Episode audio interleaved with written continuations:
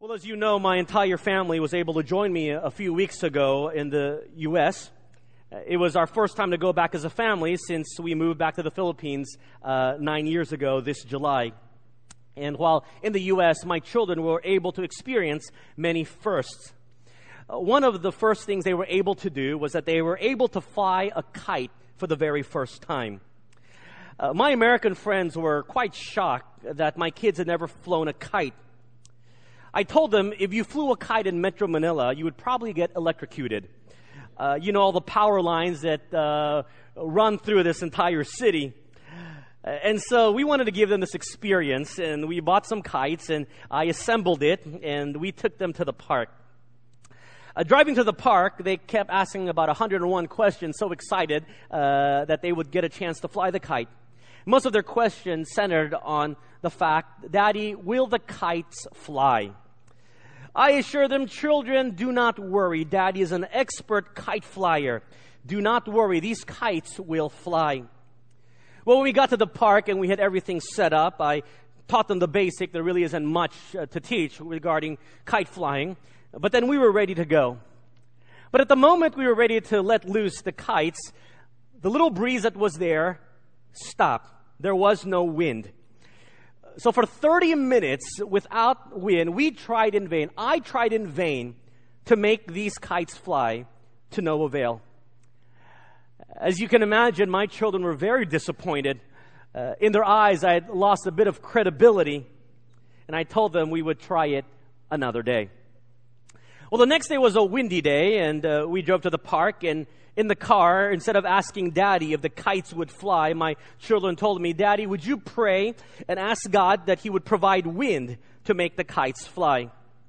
And God answered their prayers and my prayers, and we had a wonderful time.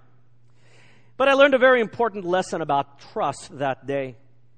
You know, we can talk about trust all day long. Put your trust in me. Or we put our trust in other things. But unless the object of our trust is able, then our trust in that object is futile. It's a wonderful lesson we need to learn. Unless the object of our trust is able to do what he has promised, then that trust in that person is futile. On that day when you place your trust in Jesus Christ, dying for your sins and granting you salvation and eternal life, you trusted that the Almighty God is able to do what He has promised. You put your life in His hands, your eternal destiny. You made the most important decision of your life, and in that act, you're saying, Lord, I, I trust you with my life. I give up control of working out my own salvation, realizing I can't save myself. And I place my salvation into your very hands. I trust that you will remember it when my life ends here on earth.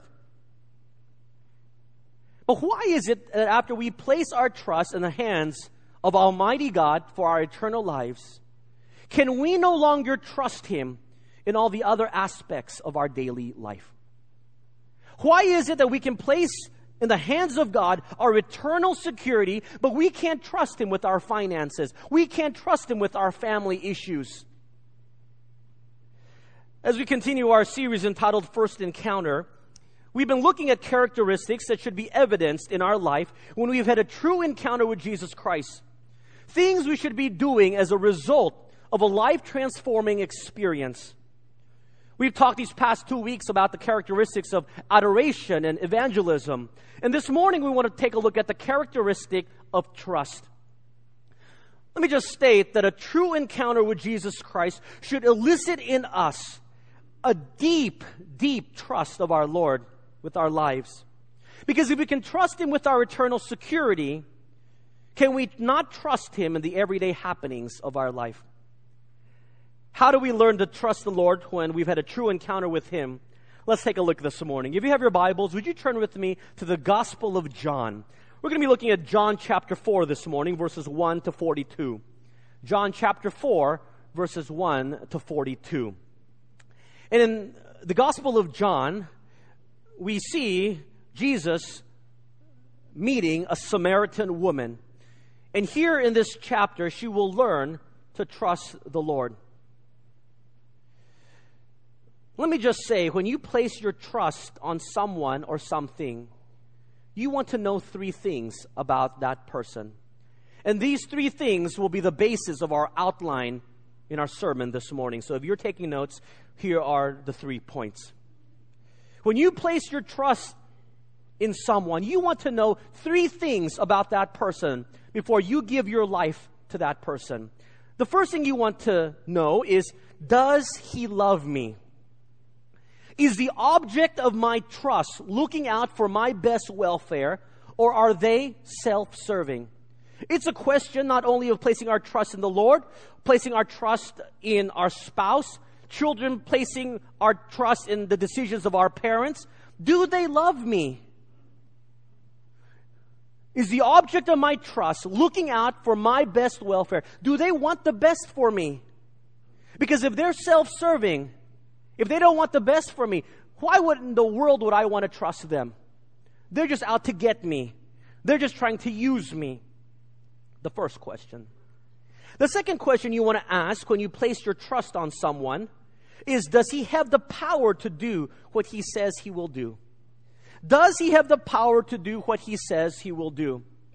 Because anyone can promise the world, hey, if you invest your money with me, I will return your investment tenfold. Does that person have the ability and the power to make it come to pass? You've got to ask yourself that question before you put your trust in, in that individual. The third question you want to ask when you place your trust on someone is Does he know the future? Does he know the future? Because if I'm going to place my trust in the hands of someone else, I want to know that they know what I do not and cannot know, which is the future. Do they know the future? Because anyone can say, trust me, your life will be okay. Don't you worry. Everything's going to turn out all right. How do they know? Do they know the future? You put your trust in one who can answer the question, I know the future. In this passage, we're going to see that Jesus is someone who reveals himself as one in whom you can place your trust. And you can answer these three questions in the affirmative as it relates to Christ. Let's take a look. We begin in verse 3. Jesus left Judea and departed again to Galilee, but he needed to go through Samaria. So he came to a city of Samaria, which is called Sychar, near the plot of ground that Jacob gave to his son Joseph. Now Jacob's well was there. Jesus, therefore, being wearied from his journey, sat thus by the well. It was about the sixth hour. We find out that Jesus is on his way from Judea in the south to go to Galilee in the north. But to go from Judea to Galilee, he must pass through the region called Samaria.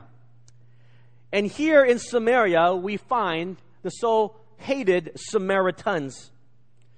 Uh, Samaria was a place that the righteous Jews would avoid at all costs because the Samaritans lived there.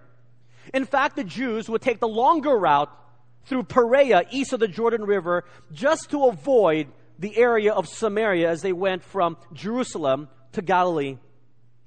Now, why were the Samaritans hated by the Jews? The Jews looked upon them with disdain because the Samaritans were of mixed blood. They were not pure blooded Jews like themselves. In fact, their religion was also mixed, a hybrid of Judaism and those of their local culture, something we call syncretism. And their worship center was on Mount Gerizim instead of the Temple Mount in Jerusalem. But Jesus had no problem with this cultural prejudice. He went right through the region, taking the most direct route from Jerusalem to Galilee. And the Bible tells us that he stopped by a place called Sychar. It was about 6 p.m. in the evening, and Jesus, in his full humanity, was tired, and therefore he sat down at the well to rest and get a drink of water. And there he meets someone. Look at verse 7 to verse 9. A woman of Samaria came to draw water. Jesus said to her, Give me a drink. For his disciples had gone away into the city to buy food. Then the woman of Samaria said to Jesus, How is it that you, being a Jew, ask a drink from me, a Samaritan woman? For Jews have no dealings with Samaritans.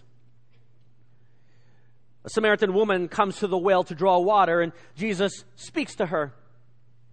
Can you imagine the shock of this woman to have Jesus talk to her? Not only that, but all those who are around watching this interaction. Because of the prejudice, it was frowned upon to have Jews and Samaritans talk to one another, much less between strangers, and especially in the public. A righteous Jew would rather go thirsty than break their moral principle of talking to the Samaritans. Even the Samaritan woman was surprised. She said to Jesus, You're not supposed to talk to me. Our peoples don't have dealings with each other. But here you can begin to sense the love of Jesus. His love overcoming the prejudicial thinking of that time to reach out to this woman who we're going to find out later really needed a Savior. Lest you forget the purpose of Jesus coming to this earth. Luke 19 verse 10 tells us Jesus came to seek and save that which was lost. This woman was about as lost as you can get, and Jesus reached out to her. Look at Jesus' reply in verse 10. Jesus answered and said to her, If you knew the gift of God and who it is who says to you, Give me a drink, you would have added, you would have asked him, and he would have given you living water. Now Jesus had her attention. She would be wondering, Who is this man? What is this gift of God? And, and what is this living water? As you know, when Jesus refers to living water, he's referring to the gift of salvation through Jesus Christ, through himself, and with it, the Holy Spirit in one's life. Jesus offers the most precious gift he could offer to this woman who he's not even supposed to talk to culturally. And it's the very same gift he offers to each and every one of us. Because he loves her just as he loves all people. And this is a, a type of woman that's hard to love.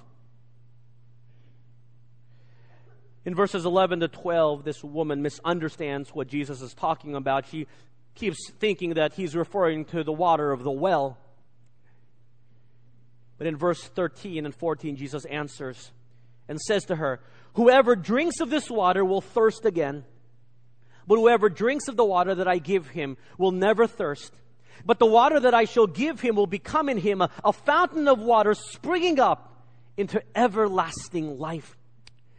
Jesus told the woman the water of the well would only provide temporary satisfaction, temporary relief from bodily thirst. But the water that I provide, completely satisfied. You see, the Holy Spirit who brings salvation to someone who believes, through him is granted living water that out of his life flows out satisfaction even in the lives of others as well. The offer of everlasting life, a life that brings more than temporary relief, it brings complete satisfaction. In these verses, I want you to see that Jesus is saying to this woman, Trust me, because this offer is based upon my unconditional love for you. I'm talking to you when I'm not supposed to be talking to you. I'm offering up something that is even better than what you didn't even offer me. Notice that the woman does not offer Jesus water at all. In fact, in this entire chapter, we don't ever find out that Jesus ever quenches his own thirst. But Jesus lays before this woman his greatest of gift, the gift of eternal life. This is a bit like how we are with Jesus in our relationship with God. God is rightfully wrathful at us because of our sin. He is angry. He cannot talk with us. He cannot be in fellowship with us. But He so loves us that He extends through His Son the ability by which, through His shed blood, he can talk with us. It cost the life of his son so that God could speak to us. It's a wonderment why we don't pray more often.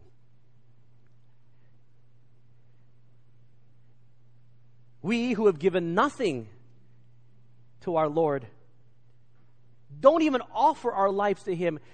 He offers up something that is far better than what we have never given Him. He offers us His very best, His very own Son, to grant for us eternal life and all the beauty that is being in Christ. We are like this Samaritan woman. I wonder sometimes if we've forgotten that the gift of eternal life is based on God's unconditional love for us. If you ever doubt his love, read Romans chapter 8.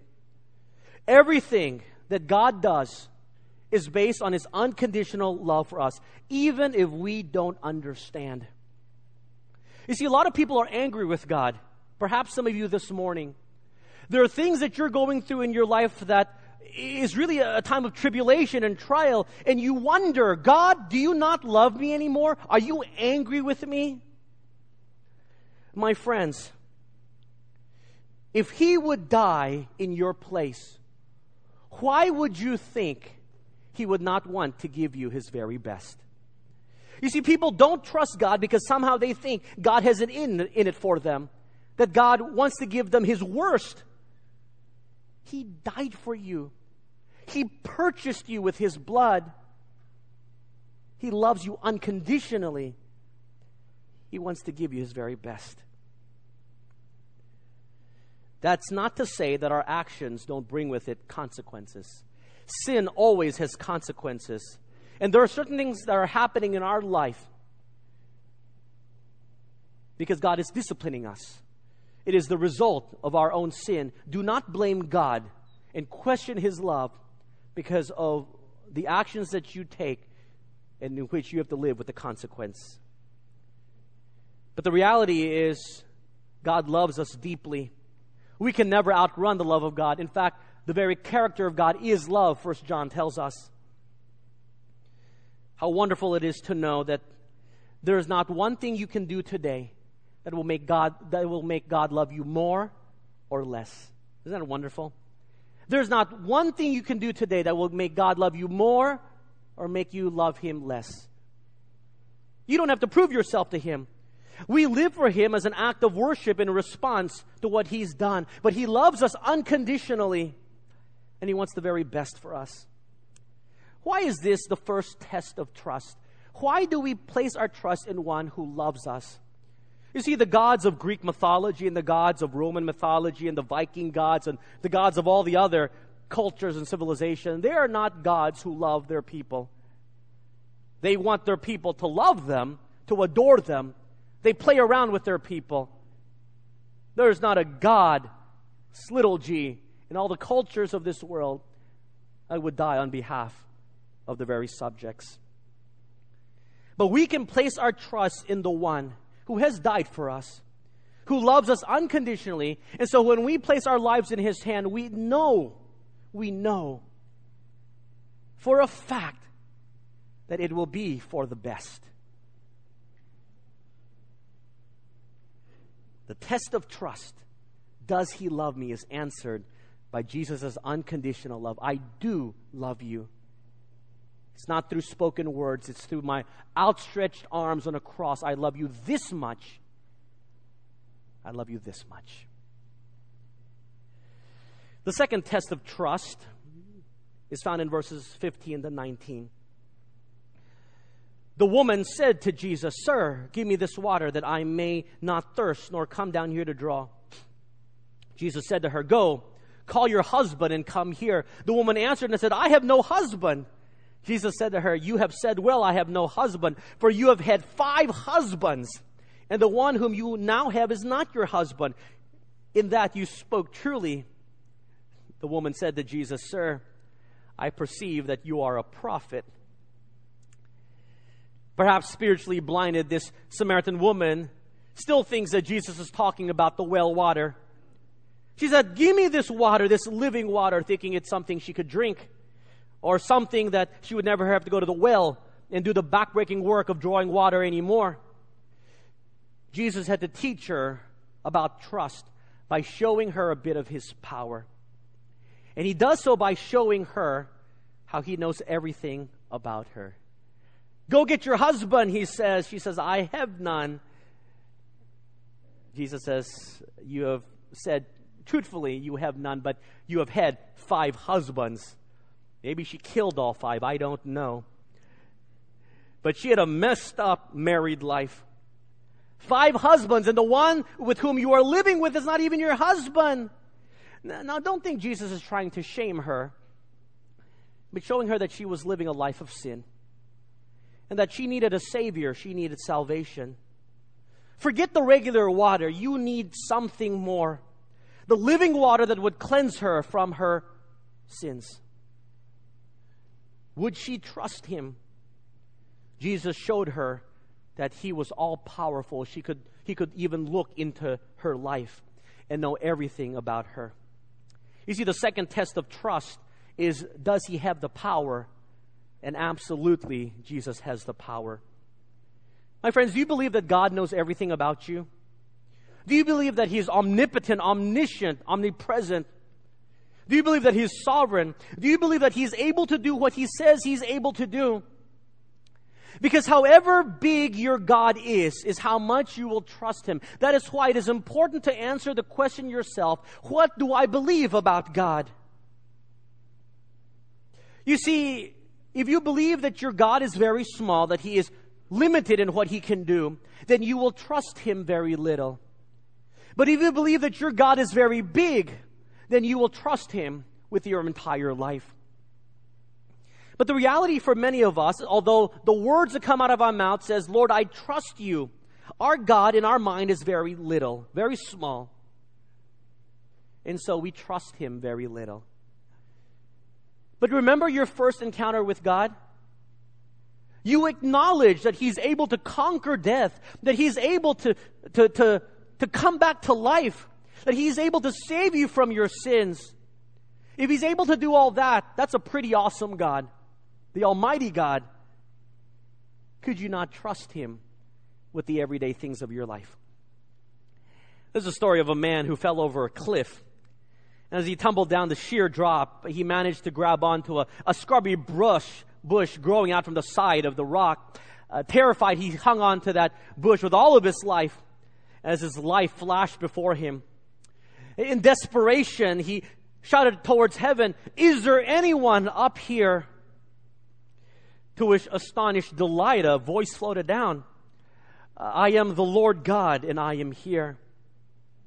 What should I do? called the man. Save me. The voice replied, Let go of the branch, and with my protection you will float harmlessly down to the beach below. The man glanced under his feet to the jagged rocks at the foot of the cliff, hundreds of meters below. He gulped and looked back towards heaven. Is there anyone else up there? You know, that's how it is we deal with God. Lord, we trust you. But when we say we trust you, you've got to tell us what's going to happen. And we want to know what it is so that we can choose if we want to follow or not. That is not trust. Do you believe He has the power to grant you eternal life? If so, that means He also has the power to deal with your everyday problems.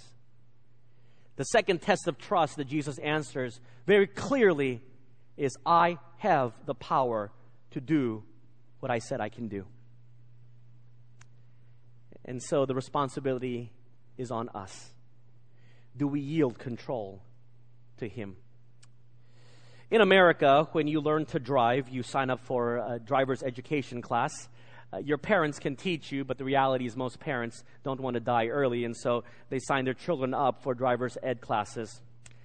The driver's ed classes uh, are equipped with special cars. I don't think they have them here in the Philippines, but in these cars uh, where you learn to drive, there are two sets of steering wheels one on the driver and passenger side, uh, two brake pedals, uh, and two acceleration pedals. Everything is automatic there. So no clutch system. And the reality is, uh, these student drivers, as you know, do not know how to drive. And the instructors also want to live. Uh, and so when uh, these student drivers drive and they make a mistake, or they're going too fast, or they panic and forget to brake, the instructor sitting on the passenger side can override the controls uh, of the student passengers and press down upon the brake uh, or swerve to avoid uh, another car.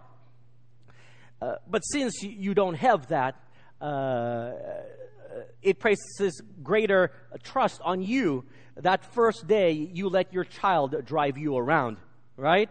You know how it is. Your child gets behind that wheel and uh, you're nervous and he's happy or she's happy. And kids, you can really make your parents uh, uh, real nervous. You can just turn over to them and say, Hey, do you trust me?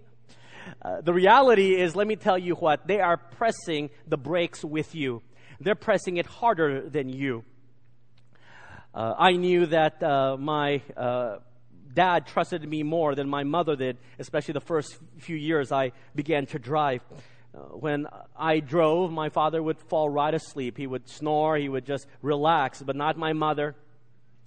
She was wide awake, always telling me to slow down, watch out for this car and that car. Many times I wanted to say, you know, mom, you drive if you don't trust me. No, no, no, no, no, we trust you. You drive. I'm just being your second eye.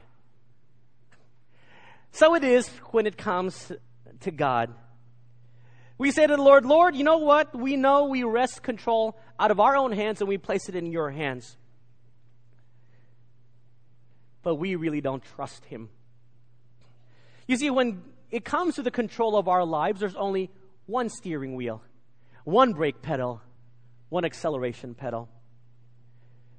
And if we're going to try to override everything that God does, He's going to say, you know what? You drive. But if God is all powerful in what He's able to do, I would think you would want Him to drive. And so that you can sit back, close your eyes, and relax. The test of trust comes when we understand the one in whom we place our trust in. If He is able to do all that He has promised in His very character, what in the world do you have to worry about? The third test of trust is found in verse 20 to 26. The response of the Samaritan was very interesting. After acknowledging that Jesus was a prophet, someone of power, instead of confessing her sins and repenting, she threw out a theological issue for Jesus to answer. Look at verse 20. Uh, we call this a herring, just a kind of a, um, a sidebar. She said, Our fathers worshipped on this mountain, and you Jews say that in Jerusalem is the place where one ought to worship. You see, there was an ancient dispute between the Samaritans and the Jews about the place of worship and where they were to offer sacrifices. The Samaritans believe it was on Mount Gerizim, and the Jews believe it was on the Temple Mount in Jerusalem. Who was right? Would Jesus wade into this theological controversy? Look at the response of Jesus in verse 21 to 24. Jesus said to her, Woman, Believe me, the hour is coming when you will neither on this mountain nor in Jerusalem worship the Father. You worship what you do not know. We know what we worship, for salvation is of the Jews. But the hour is coming and now is when the true worshippers will worship the Father in spirit and truth. For the Father is seeking such to worship Him. God is spirit, and those who worship Him must worship in spirit and truth. The response of Jesus is beautiful. He says, The time is coming in the future, in reference to his death, when there will be a new dispensation, a new way for God to do things, where worship is no longer centered on temples like those on Mount Gerizim or on Mount Zion, because it now comes through the work of the Holy Spirit in the heart. When the Messiah come, he says, the true worshipers will worship in spirit and in truth. We've read that many a times in our responsive reading. Do you ever know what exactly you're reading? Or what does that mean to worship in spirit and in truth? Well, let's break this down. When you worship in truth, it means you worship God through Jesus, the only way to come to the Father. John chapter 14 verse 6 is very clear. I am the way, the truth, and the life. No one comes to the Father except through me. And so when we worship in truth, we worship the one who gives us access to God the Father. You see, everyone is worshiping. Many people are worshiping other gods of different religions. And some of them are more devoted than us. Some of them are willing to do more than we even do for our own Lord. But you can be genuine in your worship, but you can be genuinely wrong. In verse 22, Jesus tells the Samaritan woman, salvation comes to the Jews. The person of Jesus, who's from the lineage of Abraham, it was a privilege for the Jewish people to birth the Savior. And so you will find the truth through Jesus, a Jew. And so he was saying that the Samaritan religion was an error. But you must worship the Lord as true worshipers in truth. One can be genuine, but they can be genuinely wrong. After the first few days of driving my children around the great, vast highways of Texas, where very few cars, because of the great highway system, you could travel very quickly, 80, 90 miles per hour. I asked my children, What's your impression of America? One of my sons asked me, Daddy, why is everyone poor in the U.S.? I said, That's quite odd to ask. I asked him, Why would you say that? Why would you think that everyone is poor in America? He said, Daddy, I think they're poor because there are no cars on the road. That's quite a good observation. I said, What do you think about the Philippines? He says, There's so many cars. Everyone's rich. I didn't want to argue with him. I'll tell him when he gets a little bit older. But for one who's been there for the first time, you know why he can make that assessment. One can be genuine, but genuinely wrong. When we worship the Father, we do so in truth. It must be through the Son. We must worship the Messiah. The other aspect of worship is in spirit. More than the locations, more than the fellowship hall, more than the sanctuary, more than Mount Gerizim, more than Jerusalem, God is looking for those who live and worship through the Spirit. People who have a heart for worship.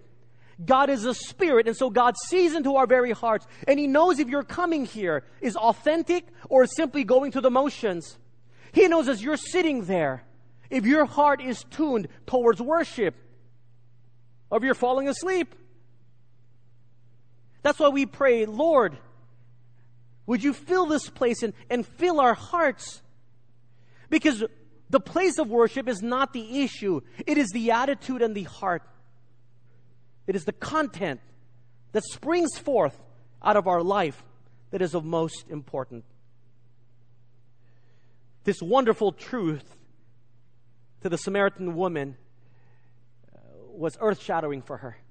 She wanted this. She saw a glimmer of hope that the Jews and the Samaritans could perhaps come together. There's now hope for her. Look at her response in verse 25, 26. The woman said to Jesus, I know that Messiah is coming, who is called Christ. When he comes, he will tell us all things. Jesus said to her, I who speak to you am he. The response of the woman was to long for the coming of the Messiah, the Savior. She was looking for one who would solve all of their problems, to explain everything to them. She was looking for someone, in her point of reference, someone in the future. And Jesus comes and he says in verse 26, I am that person. You see, this speaks to our third test of truth, in that Jesus reveals himself as the one who is, in, from her perspective, the future Messiah. And through the revelation of his death and the coming of the Holy Spirit, shows that he knows the future because he controls it. In divine wisdom, the Lord Jesus Christ answers a question that was a source of contention, but points her to the future that what God the Father has in store. When you place your trust in someone, you want to know that they know the future, that they hold the future in their hands. That's why we can't place our trust in people because they do not know what the future holds.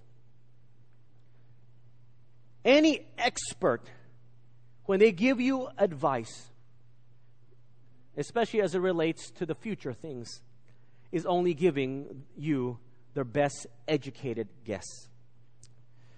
Before I became a pastor, I dealt with many stock traders and financial analysts. They are trained extensively to study the fundamentals of the financial market, to even study trends, historical trends. Five years, 10 years, 30 years since inception. But their advice is always using their best assessments. That's why if you want to purchase stock or mutual funds or any other financial investments, there's always printed, oftentimes very small. Past performance is not indicative of future performance, right? You know that. Because no one knows. If they knew, they would have predicted all the stock market crashes. But you know the smart ones? They always play both sides. They hedge their bets against both losses and gains. Now, I'm not going to tell you how they do it, but uh, it's in the area of the derivatives market. They make margin calls and short certain things. They hedge their bets. So whether you earn money or you lose money, they make money. They don't know. They're only making their best educated guess. So whether you're a doctor or a lawyer or a financial analyst, when you're talking, or any other profession, talking about the future, you're only make, they're only making educated guess. And why is it that we would rather trust the experts of, these, of this world who are giving their best guess than place our trust in the one who not only knows the future, he is the one who controls it? Think about that. You will learn to trust my friends when you learn to acknowledge that He knows the future. Well, what is the result of the revelation that Jesus is the one who loves her, is all powerful, and knows the future? Look at verse 28 and to 30. The woman then left her water pot, went her way into the city, and told and said to the men, Come, See a man who told me all things that I ever did. Could this be the Christ? And they went out of the city and came to him. This is what we talked about last week when we talked about evangelism.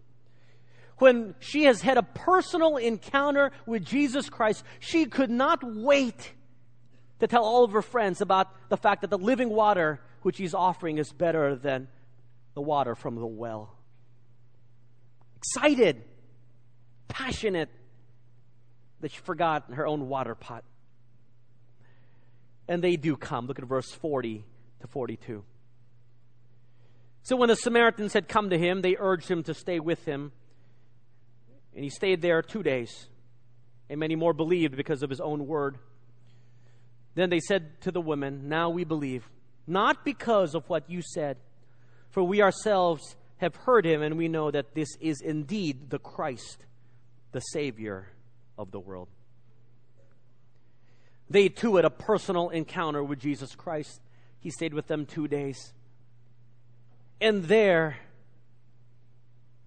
he showed them just how much he loved them.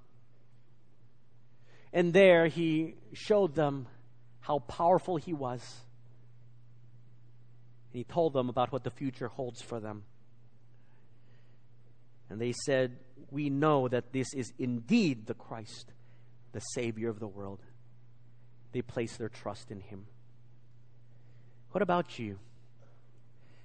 The day you made a personal decision to place your trust in Jesus Christ for your salvation, you did so because you answered these three questions in the affirmative. You said, My Lord loves me. He loves me unconditionally. He sent His Son to die in my place. You said He is all powerful because He has promised me eternal life, a resurrected, glorified body. And that He has the future in His hand because I know it will come to pass. So, why is it that although we trusted Him in our first encounter, do we no longer trust Him with our everyday lives? My friends, if you can trust Him for your salvation, you can trust Him to deal with your marriage problems. You can trust Him to deal with your children. You can trust Him to deal with your financial issues. You can trust Him to deal with your anger issues. You can trust Him to deal with your colleagues. You can trust Him to deal with your work issues. You see, if people around you can't see that you trust God for your everyday problems, why in the world would they believe that you trusted God for your eternal salvation? It must be consistent. Jesus Christ will not force himself upon us. He waits for our invitation. He's asking us to give him control of our lives so that we can sit back and relax while he drives our life. Can we do that? Can we give him control of our life and acknowledge that he knows what he is doing? So don't worry so much. Sit back, relax. Because the God who drives our life is the one who has died for us, the one who has everything under control because he is all powerful, and the one who holds our future in his hands. Let us trust until the day we see him. Let's pray. Thank you for your word, Lord, this morning. A wonderful reminder for all of us that if we can place our trust in Jesus Christ as our Savior to give us everlasting life, in this most important decision of our life, then every other decision of our life we can also place in your hands. Help us to yield our life. We like to be in control. We like to be the one driving but help us to understand that there is a better driver of our life, one to whom we can fully trust because he is all powerful. He has the best in store for us, and he knows where he's driving to. Help us to learn to trust so that we can sit back and relax and enjoy the journey we call life. In Jesus' name we pray. Amen.